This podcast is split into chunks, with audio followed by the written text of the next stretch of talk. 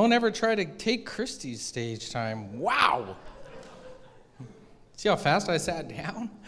that was quick. Um, well, I wanted to uh, uh, welcome you guys and anybody who is new here. I'm Ryan Grable. I'm the lead pastor here. And we're just glad that you're here. We're glad that you're taking this opportunity on a Sunday to be here to learn about God, learn more about Scripture. And so today you're going to find that we're in this series of Acts. And if you haven't been with us in the beginning, you can jump in, obviously, at any point. Acts is a very long, long uh, uh, book. And what's beautiful about it is the book of Luke and the book of Acts were written by the same author who is Luke. And he's writing to the same person. And so if you're seeing that Luke is kind of going somewhere with this book, and it, it kind of comes right off the edge of Luke and then goes right into the works of the Spirit through the church. We see the beginning of the church age. I've said this before, and I believe this uh, so deeply, is that we are in the church age now. This was the beginning of the church age. We are currently in the church age, and there will be a time when the church age ends. What we're going to see here in Acts is we're going to see a new, I wouldn't say it's an age, but I'm going to call it that an age of a new way the church experiences the world when it has the truth. And we're going to see for the very first time the beginning of what the church experiences in persecution. This, this was a big part of the early church. If we think that persecution is done in the world, we are very mistaken. It is prevalent everywhere, which we'll talk about in just a minute.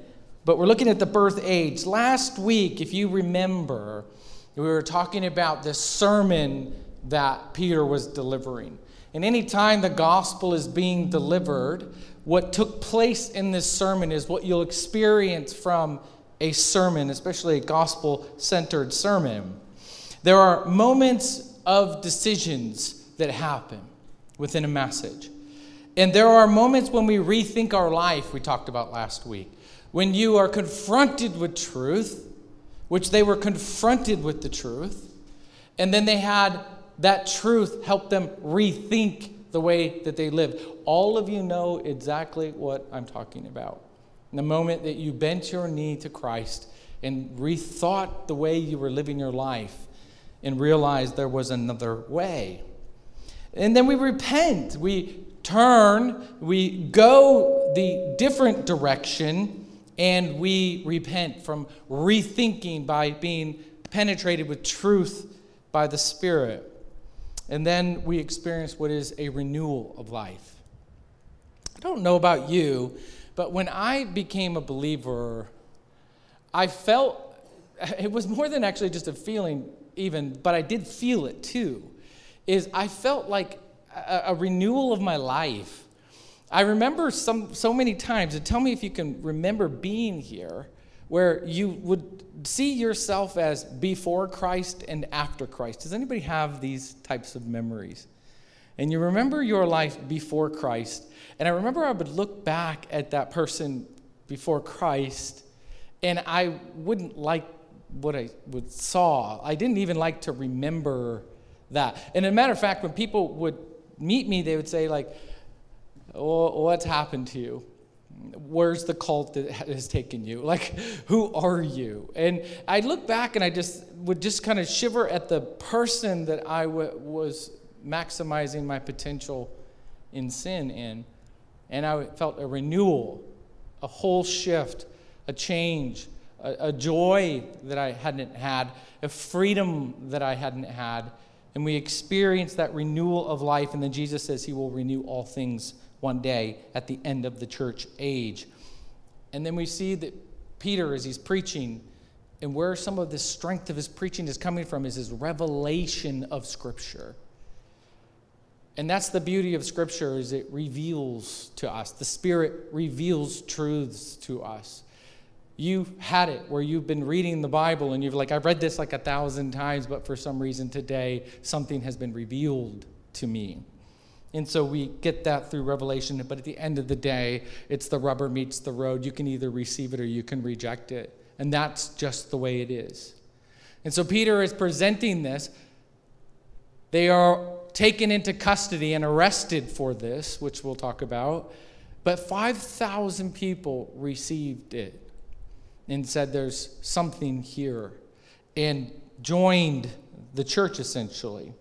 They were arrested by the same people who plotted and achieved at nailing Jesus to the cross. So, this is not a great scene. And imagine putting yourself here. But we're going to see how we're going to put ourselves here the way that the disciples put themselves there. I think a lot of times there's a lot of fear, there's a lot of worry. Persecution is scary. But they were not scared. And I think that this says something. It's something we need to pay attention to, we need to listen to. Because here we are with the same people who are very capable of doing a secret trial. This was not a show trial with Jesus, this was done in secret, closed doors, and backdoor deals. And they were able to get Rome to execute an innocent person. And so here they are. They find themselves there. Now, Jesus reminded his disciples this day would come. If you have your Bibles, you can open them up to John, and we're going to look at chapter 15. And let me just read this small little part right here. Jesus said, If the world hates you, you, uh, you know it has hated me before it hated you. And if you were of the world, the world would love you as its own, but because you are not of this world, because you were because I chose you out of the world, therefore the world hates you. Remember the word that I said to you that a servant is no greater than his master. If they persecuted me, they will pers- also persecute you. And it goes on to say in verse 26, down a little further, but when the Helper comes, when I will send him to you from the Father, the Spirit of truth who proceeds from the Father, he will bear witness about me, and you also will bear witness because you have been with me from the beginning. Jesus let him know that this day was coming. He prepared them for this day, but what they didn't have is the, being filled with the Spirit. What they didn't have was empowerment that would stand before a trial, that they just watched their, their, their, their, their mentor, their Messiah, be crucified on a cross. That they didn't have is that power, that very same power Jesus operated in in his ministry. Listen to James 1 2. It'll be up on the screen here. And this is James, who has been through decades of persecution. And this is what he writes Dear brothers and sisters, when troubles of any kind come your way, consider it an opportunity for great joy. Does anybody feel that? Does, something is going on here. Something has happened to these believers. Verse 3 For you know that when your faith is tested, your endurance has a chance to grow. So let it grow. How many times do we throw in the towel when it is difficult? I'm not talking about hitting certain gym goals or I'm not talking about I've got to wake up 6 days a week to go surfing. That's this is not what I'm talking about. This is in a spiritual warfare. This is in the trials and the tribulation of life because of your faith. There are moments when we are experiencing sanctification, which means a refining process to become more like Jesus, which means like when my when I'm getting pulled over by a police officer, which doesn't ever happen to me, but when I do, how do I respond? What is the character I want to display? This is not necessarily what this is talking about, and this is not persecution. The police officer isn't pulling me over to persecute me for my faith. Maybe one day, maybe that could be a reality, but that's not what's happening. So, what do I respond like? Sanctification. But how do we respond when we're being persecuted for our faith? So let it grow. For when your endurance is fully developed, you will be perfect and complete, needing nothing. Meaning that if you could, if I told you, if you do these things, you'll be perfect and complete, needing nothing, would you do it? Yes, of course you would. Move in this direction of opportunities for great joy. You know, it's therapists say that, like, you know, when you're really like, ah, I hate this about them. I'm so I'm so upset about this with my boss, and they're like, this sounds like an opportunity, and you're like, oh gosh, an opportunity? No. But this is what this means an opportunity for great joy. Let's pray, and then we'll begin reading the text. God, we love you. we thank you so much. We know we are in a culture and in a time where we cannot fully relate to the level of persecution that is happening and will happen to this group of believers. But God, that doesn't mean that we don't feel the same level, at least as far as resistance or mockery or others cutting us off from their life or shunning or public shaming. That doesn't mean that that's any less, God. I ask that as we read about your church, as we see how to respond to persecution, God, that we can only grow more deeply and deeply convinced and convicted in our beliefs. And God, we do pray for our brothers and sisters all over the world, millions and millions who are in serious persecution for their faith, where their lives are being taken, their families are being taken, their livelihood is being taken, and God, that their freedom is taken if they had it at all. For no reason other than that they glorify and worship you, God. We pray for them. We pray for their safety. We ask that you be with them, that they are our brothers and sisters. They are our part of our family. And we ask that you be with them, that their word is magnified and their boldness is greater. In Jesus' name, amen. I titled this message Response to Persecution. Pretty simple. It, it, it, the reason why we have to talk about persecution here in our response to it is because this is when it does begin. You know, persecution is tough. Being, being told you're a fool is difficult. Being told by those who you might respect or even love is very difficult. I remember in 2003 when they were starting to talk about this little group of guys who were building an electric car. And I'm kind of a little bit of a techie, not as much as I was back then, because you know the internet was like new, and I was like all about it. And I was reading about them, and then I heard that there it was being laughed at. And even first, when I first read it, I was like, oh, "Are they building like a remote control car? This is a joke."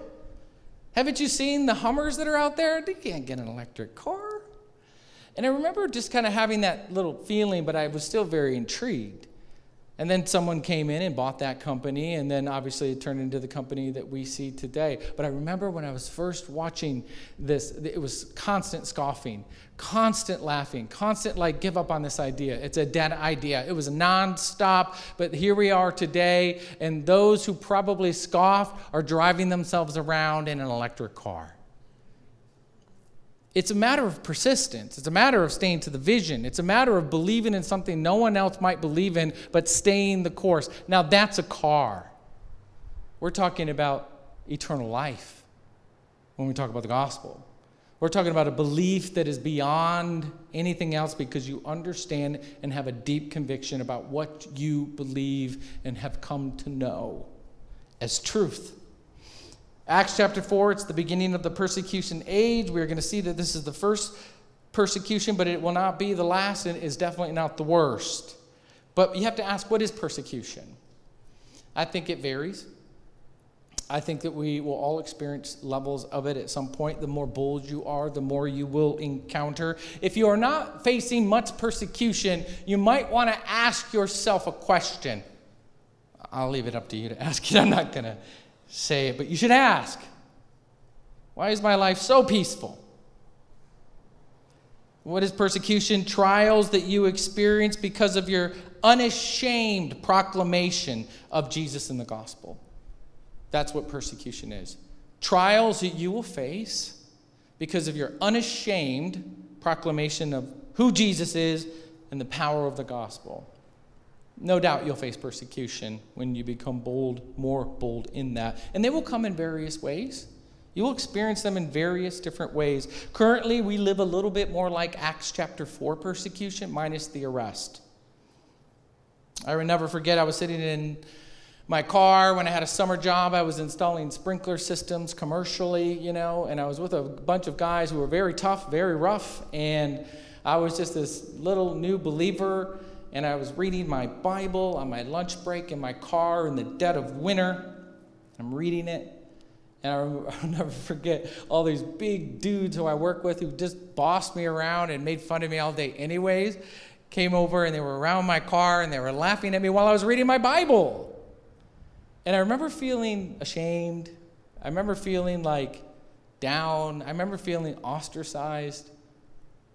But that, that's what I felt. I went to work the rest of the day. They made a bunch of Bible jokes, and, uh, and then my day went on. And then the next day, what I would do different now is I wouldn't have been in my car reading my Bible. I, I would have had lunch with my coworkers. I had lots of time reading my Bible, but that was the time that God placed me in front of people who were uh, perfect opportunities for me to share the gospel. I would do that differently now. But we face persecution worldwide. It's more like the book of Acts and the rest of the book of Acts, and about 300 years into from the book of Acts. That's the type of persecution that's happening around the world now. If you pray a prayer, pray for these brothers and sisters around the world who are suffering from this. They're tortured for 300 years from the book of Acts through. They're tortured, they're abused, they have quick and they have slow deaths. You can just read Roman history on this. They have discrimination and they are criminalized in most places that they go. Constantly on trial or put to death for their belief, for political reasons, for power reasons, but they are no doubt persecuted. Today, there are 340 million of our brothers and sisters that are in areas of high persecution. One in eight of them is highly persecuted. We need to be praying for them. They're in extreme risk. But we see in Acts chapter 4 here, we're going to see a few things. First, you're going to see this, and this, because they're the most powerful people outside of Rome, accusing them of things, it doesn't remove us from what it, we experience in our life, right? I call these people the ascendancy, the powerful, those who have power. And we can experience that with those who might, we might respect who have a level of power in our life or say, who come against our faith, who want to put down our faith. We are probably aren't being stoned by them, chased by them, but we're experiencing resistance and shaming for our faith. And so you can't remove yourself because you're not sitting in front of a court explaining your case, but there is the ascendancy in life, and they are powerful and they have power. But you have to remember this that the gospel never concedes to earthly power. It can never concede to earthly power, especially those that try to muzzle it. I, I know the Bible says, and Jesus himself, like, right, give to Caesar what Caesar, right? Obey your authorities. God put them in place. I totally get all of that. When I get pulled over by the police officer, which I never do, I, I, I do pay the ticket. I want to be respectful. I respect that as authority. I totally get it. But I'm not, I'm not talking about civil disobedience. I'm talking about when powers that be begin to try to muzzle the gospel, we have a higher power. We, we, we, we, this is why people are persecuted all over the world because they say, I will not bend to the higher power. I will boldly proclaim my faith. Therefore, they are persecuted. So we know this from Acts that there is a limit to how much we submit to authority. When it muzzles the gospel, we have to continue to proclaim louder. We don't fight, we don't throw things, we don't use the sword. That's not our battle. Our battle is to do exactly what these disciples teach us to do in this chapter. Okay, so let's read on. Verse 5, here it begins. The next day, their rulers and elders and scribes gathered together in Jerusalem, and I will explain some of these people. And Annas the high priest, and Caiaphas, and John, and Alexander, and all who were of the high priestly family had taken them out of custody, brought them in front of a council, and here they are now on a mini trial. for doing something good. There was a man who was famously paralyzed, begging at the gates, who was now healed. And they cannot understand it. It blew their mind. This is like if you were pulled in front of the Supreme Court. You didn't go through all the Court of Appeals. You were just right there in front of the Supreme Court and the highest power in the land. This is their Supreme Court. And your message of doing good and doing good is now on trial because it impacts their entire system and way of life. You have the power of the full government down now upon you. This is a scary place, is it not? But they stood there boldly. There was something about these guys. Now, this group is the Sadducees. And you'll hear different names Pharisees, Sadducees, these different groups. The Sadducees, this group, become the greatest persecutors throughout the rest of Acts. Not necessarily the Pharisees, the Sadducees. They were Pharisees were Jesus' greatest opponent in argue, arguing theologically, but the Sadducees were those who were in power. And this power drove them to interesting ways. They were in charge of the temple. They were in charge of the priestly order, and they were priests, especially high priests. They, um, they were in charge of all the sacrifices, and they were in charge of the finances.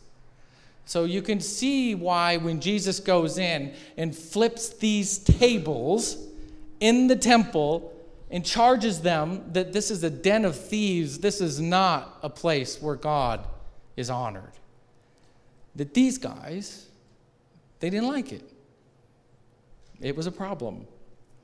And so you can see this was really the charge behind why they needed to eliminate Jesus and why they're here now because they don't want that message continuing. That was one man flipping a table. Can you imagine 5,000? This is a problem. So they're not happy about it. And so these Sadducees, they, they believed that there was no resurrection, so this is a problem with what they're teaching. They believed that there were no angels and they believed that there were no miracles, but here we go. We have people proclaiming that there is a resurrection, and we have a miracle standing right in front of them this man who is famously paralyzed and begging. They all knew him. I'm sure that they didn't like him because he took from the coffers a little bit. And so they knew who this man was. Everybody knew who he was at the gate. Beautiful. And then you have Caiaphas, who is Annas' son in law. Annas was a unique figure because he had power for such a long time. Five of his kids ended up being high priests, and one of them was his. One, the sixth person who he was related to was Caiaphas, his son-in-law, and the eighth, the ninth person he was related to was his grandson. He was a very powerful figure. He was no longer high priest, but he was kind of like um, he was the the person who controlled all the strings.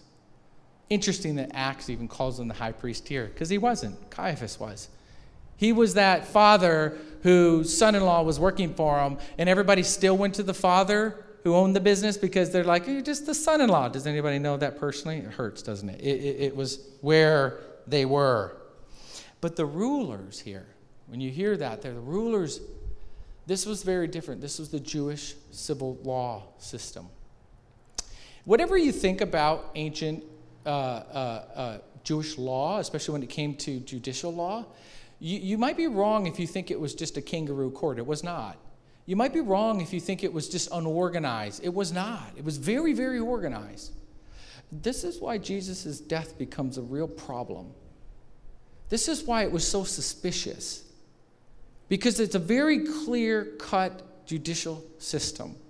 There are 71 elders who, who are like the, the, the Supreme Court. They convene only on major matters and a few times a year. You have 23 people who are two sets of them at the temple, one at the entrance of the temple and one at the temple, who would handle judicial matters all day long. They cut it off at night.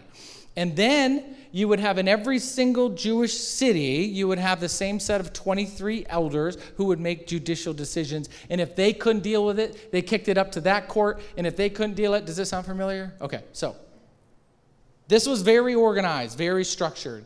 It was very interesting, but these people were all there at this time. This was a major hearing. This is why they came from all over into Jerusalem, it says.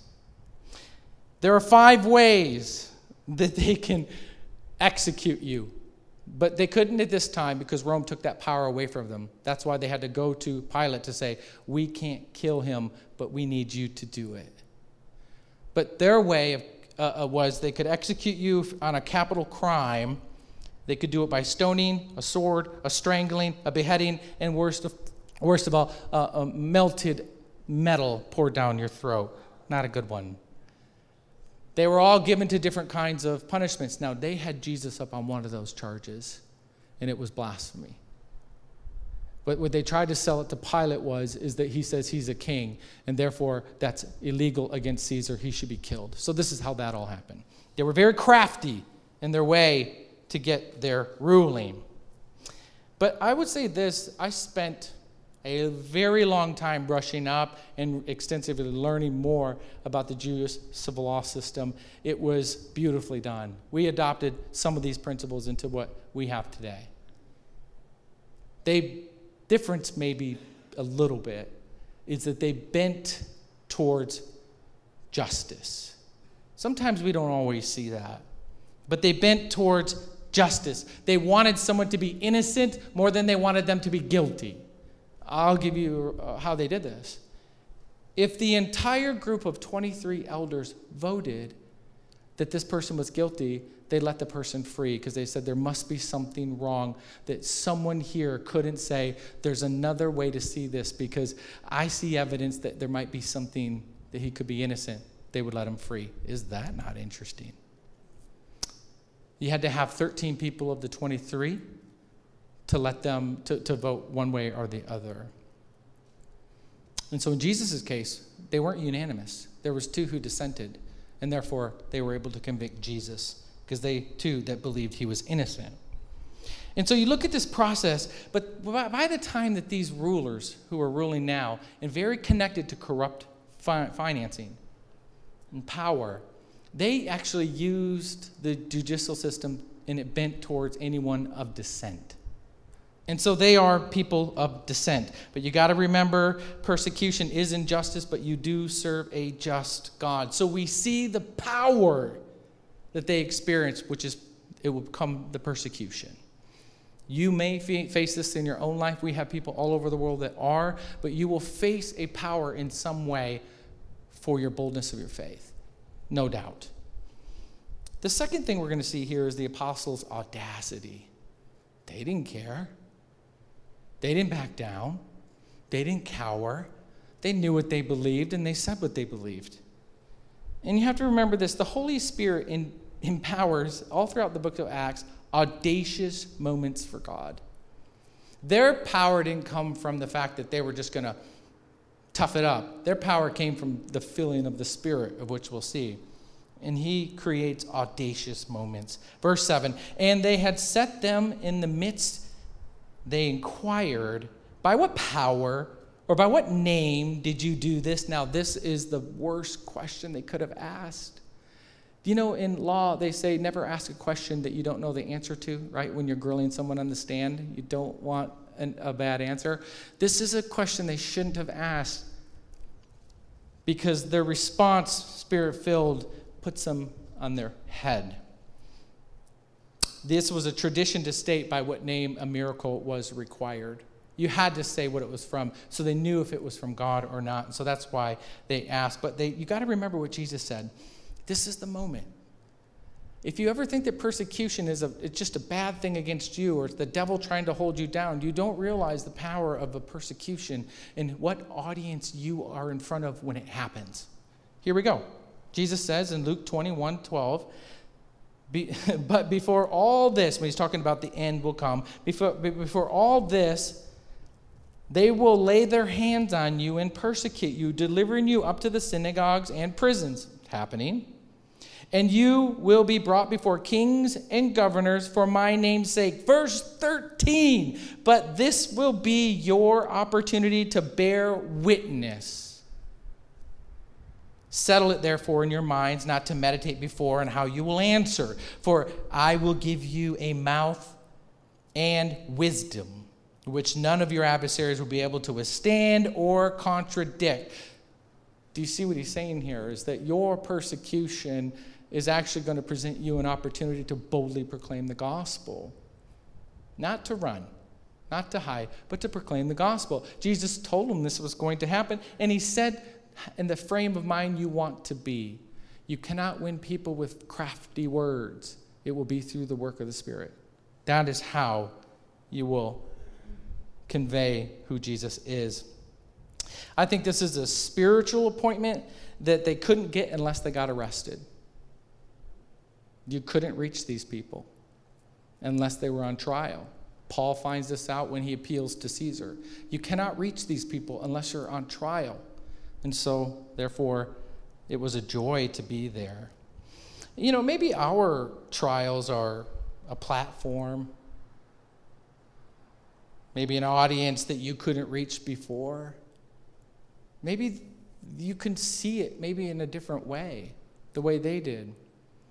Maybe when people see you under fire or being even shamed for what you believe, maybe in the way that you stand in grace, like Peter wrote many times in 1 Peter about how you should be when you're being persecuted with grace and peace and love. And it will show others what you really believe is true. Maybe in those moments, the audience watching you at work, in your family, wherever you're at, you'll gain an audience that you didn't think you'd have through this persecution that's happening. But they surely did. Uh, verse 8 Peter, filled with the Holy Spirit, said to them, Rulers of the people and elders, if we are being examined today concerning a good deed, right, done to the crippled man, by what means this man has been healed, let it be known to all. This is not the guy who denied Jesus three times and ran. This isn't the guy who was hiding in the corners. This is a different person. And this is what happens when the Spirit fills you boldness. And it's not gone unnoticed by these, by these leaders. Let it be known to all of you and all the people of Israel that by the name of Jesus Christ of Nazareth, this is how it's done. Now, this name of Jesus was very, very important. By what name? It meant a lot in that culture and it's powerful when it comes to authority. The prophets were very clear on this name of Jesus. Let me read one of them Isaiah 9 6. For to us a child was born, to us a son is given. It's talking about the prophecy of Jesus. The government shall be upon his shoulders, and his name shall be called Wonderful Counselor, Mighty God, Everlasting Father, and a Prince of Peace. They were very clear about the name of Jesus and what it came with. The disciples were not unclear, but these leaders were unclear. Jesus himself was very clear about who he was. John 14, 6. Jesus said to them, I am the way, I'm the truth, and I am the life. No one comes to the Father except through me. He was very clear about who he was. The disciples were very clear about who he was. And the prophets were very clear about who Jesus was. His name had authority. And that's why that guy stood that day. It goes on. He says, The name of Jesus Christ of Nazareth, whom you crucified, whom God raised from the dead. Now, this probably lands because these men in this room are the ones who did it. The other people Peter was talking to, of the 5,000, just earlier in this chapter, they were cheering for Barabbas to be let go and for Jesus to be crucified. These people he's speaking to are the ones who did it. They're the ones who made it happen. Now, God allowed it to happen, but they were the willing partakers of it. Doesn't make them evil, doesn't make them terrible. All of us are part of nailing Jesus the cross for our sin, but they were the willing participants in it. Verse 11 This Jesus is the stone that was rejected by you, the builders which has become the cornerstone. It's quoting a psalm there. And there's a old story about when the temple was built. I, th- I think it's quite interesting, is that they would they couldn't cut the stone for the temple around the temple. They had to do it at a quarry away, so they wouldn't disturb any of the practices at the temple. And so they ordered these stones, and they would come. And then one day a stone came, and I think this is very much what would be relevant to them when they hear it. A stone came that was odd shaped. It didn't fit the current load of stones that were coming in. And they discarded the stone. They thought it was a mistake. And then they inquired of them and said, What is the stone that you sent us? And they said, No, no, no, no, no, no. Do you still have the stone? That's the capstone. That's the cornerstone. The one that you discarded. That's actually the most important stone for this structure. And this is what he is saying is that you missed it. You discarded it. You have thrown away the stone you didn't see. That the most important stone you cast aside. And then verse 12 there is, a, there is salvation in no one else, for there is no other name other in, under heaven which among men which must be uh, which we must be saved or mean necessary to be saved. That's a powerful statement. And I think we all have to let that sit in and register. Is that there is no other name this name that raised this man, this name that is risen from the dead, this name that brought salvation, this name that bought us with a price, this name that is the path to salvation. There is no other name. He boldly proclaims it here, right in the midst of persecution. This statement alone would be their death sentence if they could have. But they didn't shy back. Romans 3:23 Paul writes this for all have sinned and fall short of the glory of God meaning that there is no other name that can save those who fall short of the glory of God and are justified by his grace listen to these words justified by his grace through redemption that is in Jesus Christ verse 25 whom God put forward as a propitiation or a, uh, a, reparation by his blood to be received by faith. There's no other way. If there's nothing more clear about the, than this message being preached to these men here, is this statement there is no other way. We can't reject the cornerstone when it's the completing piece. We have to accept the cornerstone. But there is no other way. There's no, but, but when you think about this, like, it's not about there's many paths to heaven. The Bible is very, very clear that there's not many paths. There is no other name. It's not about being good. There's just no other name. It must be Jesus. And this is the authority of which they come in, and this is the authority of which we must rest in.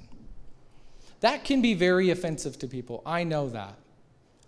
But I, I have to follow the lead of what Christ taught, the Bible teaches, and what these leaders were speaking in. When they told this to these people, they were more than greatly offended. They were vexed by that statement. And if they had the power, they would have killed him right then. But they didn't. So there was no other name of which to be saved. The very next part, which I don't think to finish the rest of the message, but we'll pick it back up later, is we're going to see that one, we see their audacity and then we see Jesus' authority. This is where they get their confidence in, is Jesus' authority. We follow Jesus' authority and we stand on it alone. When Jesus says all of heaven and earth, right, is mine, when Jesus says that all authority is mine, when the Bible says that every knee will bow, right, we stand on his authority and his authority alone. Verse 13, when they saw the boldness of Peter and John. They perceived that they were uneducated, common men, and they were astonished. And they recognized that they had been with Jesus. Something changed. This is the elite of the elite. This is, these, these, these are the teachers of professors, right? These are the professor's professor, if you will. These are the elite and they just can't get over what has just happened. But they see something's different. They perceive it and they recognize it and they're astounded by it. I love how God works. 1 Corinthians 126 this is what Paul is reminding his church. Remember, dear brothers and sisters, that few of you were wise in the world's eyes or powerful or wealthy when God called you. Instead, God chose the things considered foolish in order to shame those who think they are wise. This is how God works. No wonder they're stunned. I think we disqualify ourselves so many times from sharing the gospel with people because we disqualify ourselves. Well, I, I didn't get that uh, biblical studies degree. Well, no, do you have a testimony? You're good. Do you have, you were impacted by the gospel? Did you feel the work of the Spirit? You're good. These men here didn't have the New Testament. They were deeply entrenched in the, in, in the Old Testament. They committed it to heart, and it was driven by the Spirit. Something was different. Their boldness came from the Spirit. This is what was different about them, especially. But you have that. Don't shy back. Don't, don't, don't write yourself off. That's exactly how, how we don't advance the kingdom, is when we just disqualify ourselves. God will use the things that the world considers foolish to confound the wise. Never hold yourself back and think you're disqualified to share the gospel. You have a testimony, and thankfully, you have a Bible, and you have a voice, and you're filled with the Spirit. So let it, let it rip. Because you got to remember this. It, it, it, our, our, our, I'll close with this too. Our is a spiritual war. I, I, you can't read enough books to, to, to, to uh, convince someone to think something different. It's a work of the Spirit. Instead of reading so many books on how to master a conversation, spend time in prayer for that person that God gives you the moment. We can waste a lot of time doing that stuff. Our weapons are of the Spirit, they are not of the flesh. Our weapons are not ones that you wield. We don't do it by force, and we surely don't do it by convincing argument. Ours is a spiritual war, it's the spiritual matters. I, have tried to have answers for people, I've tried to give them conclusions. I have a lot. And I have moments felt like maybe they just need to know this and this and this about the Bible. And maybe they'll see that the, the way they're coming at this is no, I, have to, I should have spent more time in prayer for this person. I can't give them enough facts. I needed to do it other ways like these disciples did. They did it in prayer, they did it in scripture, they did it through faith. And I tell you what, these disciples, they, bear, they bore spiritual fruit that is, that, that, that is how you will share the gospel. Never disqualify yourselves like these Sadducees did of these disciples. They were the smartest people in the room and they were missing it. That should tell you something. God uniquely prepared you. You do not need an ordination to share the gospel. All you need is a step forward to share it and being willing to do it. We should spend more time in prayer, more time in scripture, more time in our disciplines, more time trusting in faith, and more time letting the fruits of the Spirit do the work. The rest of this sermon, or the rest of this scene, goes on. And I would encourage you, if you want to, you can download my notes or continue reading the passage.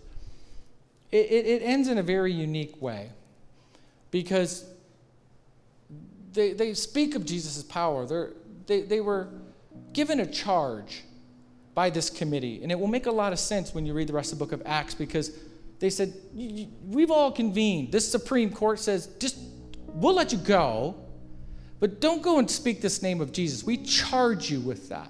Now, why do you think Paul had so much power later to go persecute Christians? It became law the moment it was spoken in, into existence. They weren't punished by that law, the law was established. You cannot go against this court. And so this took place, and it became the accusation of the charges. We said this is forbidden. And they are going. So you'll see how the persecution unravels.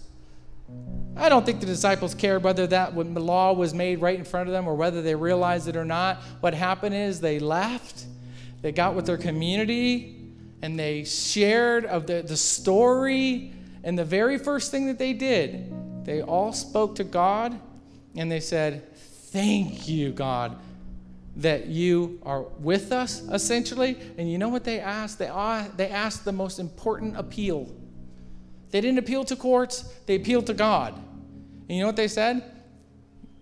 Now that we are here as a group together, let's ask for more boldness. Do we do that?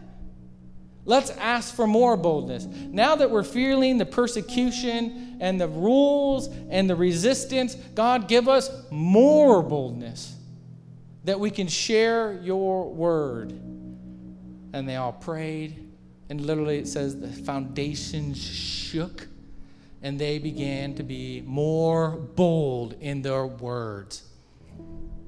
That's the exact opposite of what happens sometimes. Sometimes when the resistance comes, we can cower down, but they said, no, no, no, no, no, no. More boldness, God. We know what we're facing. More boldness. That's what they prayed for. That's what they appealed to. God, give us more boldness.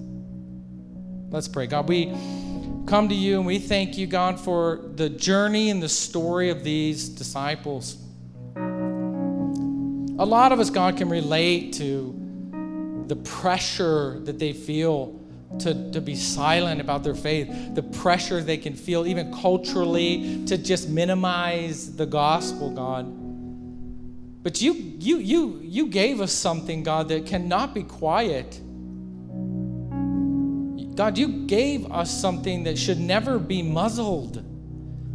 And God, I ask, and we all as a group, as a church, pray for the same things they pray, God, for boldness filled with the Spirit and boldness. And God, that we, through that, will proclaim the truth.